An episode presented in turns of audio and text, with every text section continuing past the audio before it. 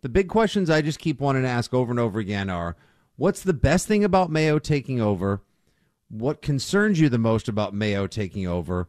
And do you believe his lack of experience will be the biggest detriment? Or will the biggest detriment be what is already being perceived, Rich, to be organizational, heavy handed involvement?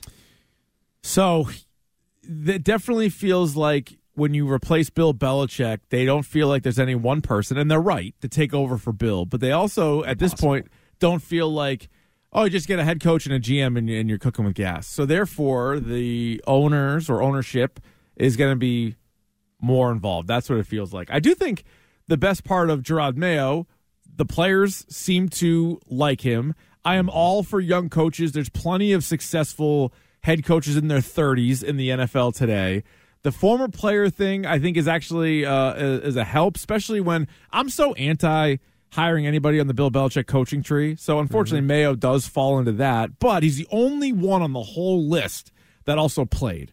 So maybe he can break away from Judge, Mangini, McDaniels, Patricia, all those guys.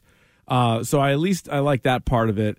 Um, the thing I don't like about it, again, I know I'm a broken record with it, but he's a defensive guy. You already had a good defense. Now you have a defensive guy overseeing the the whole thing.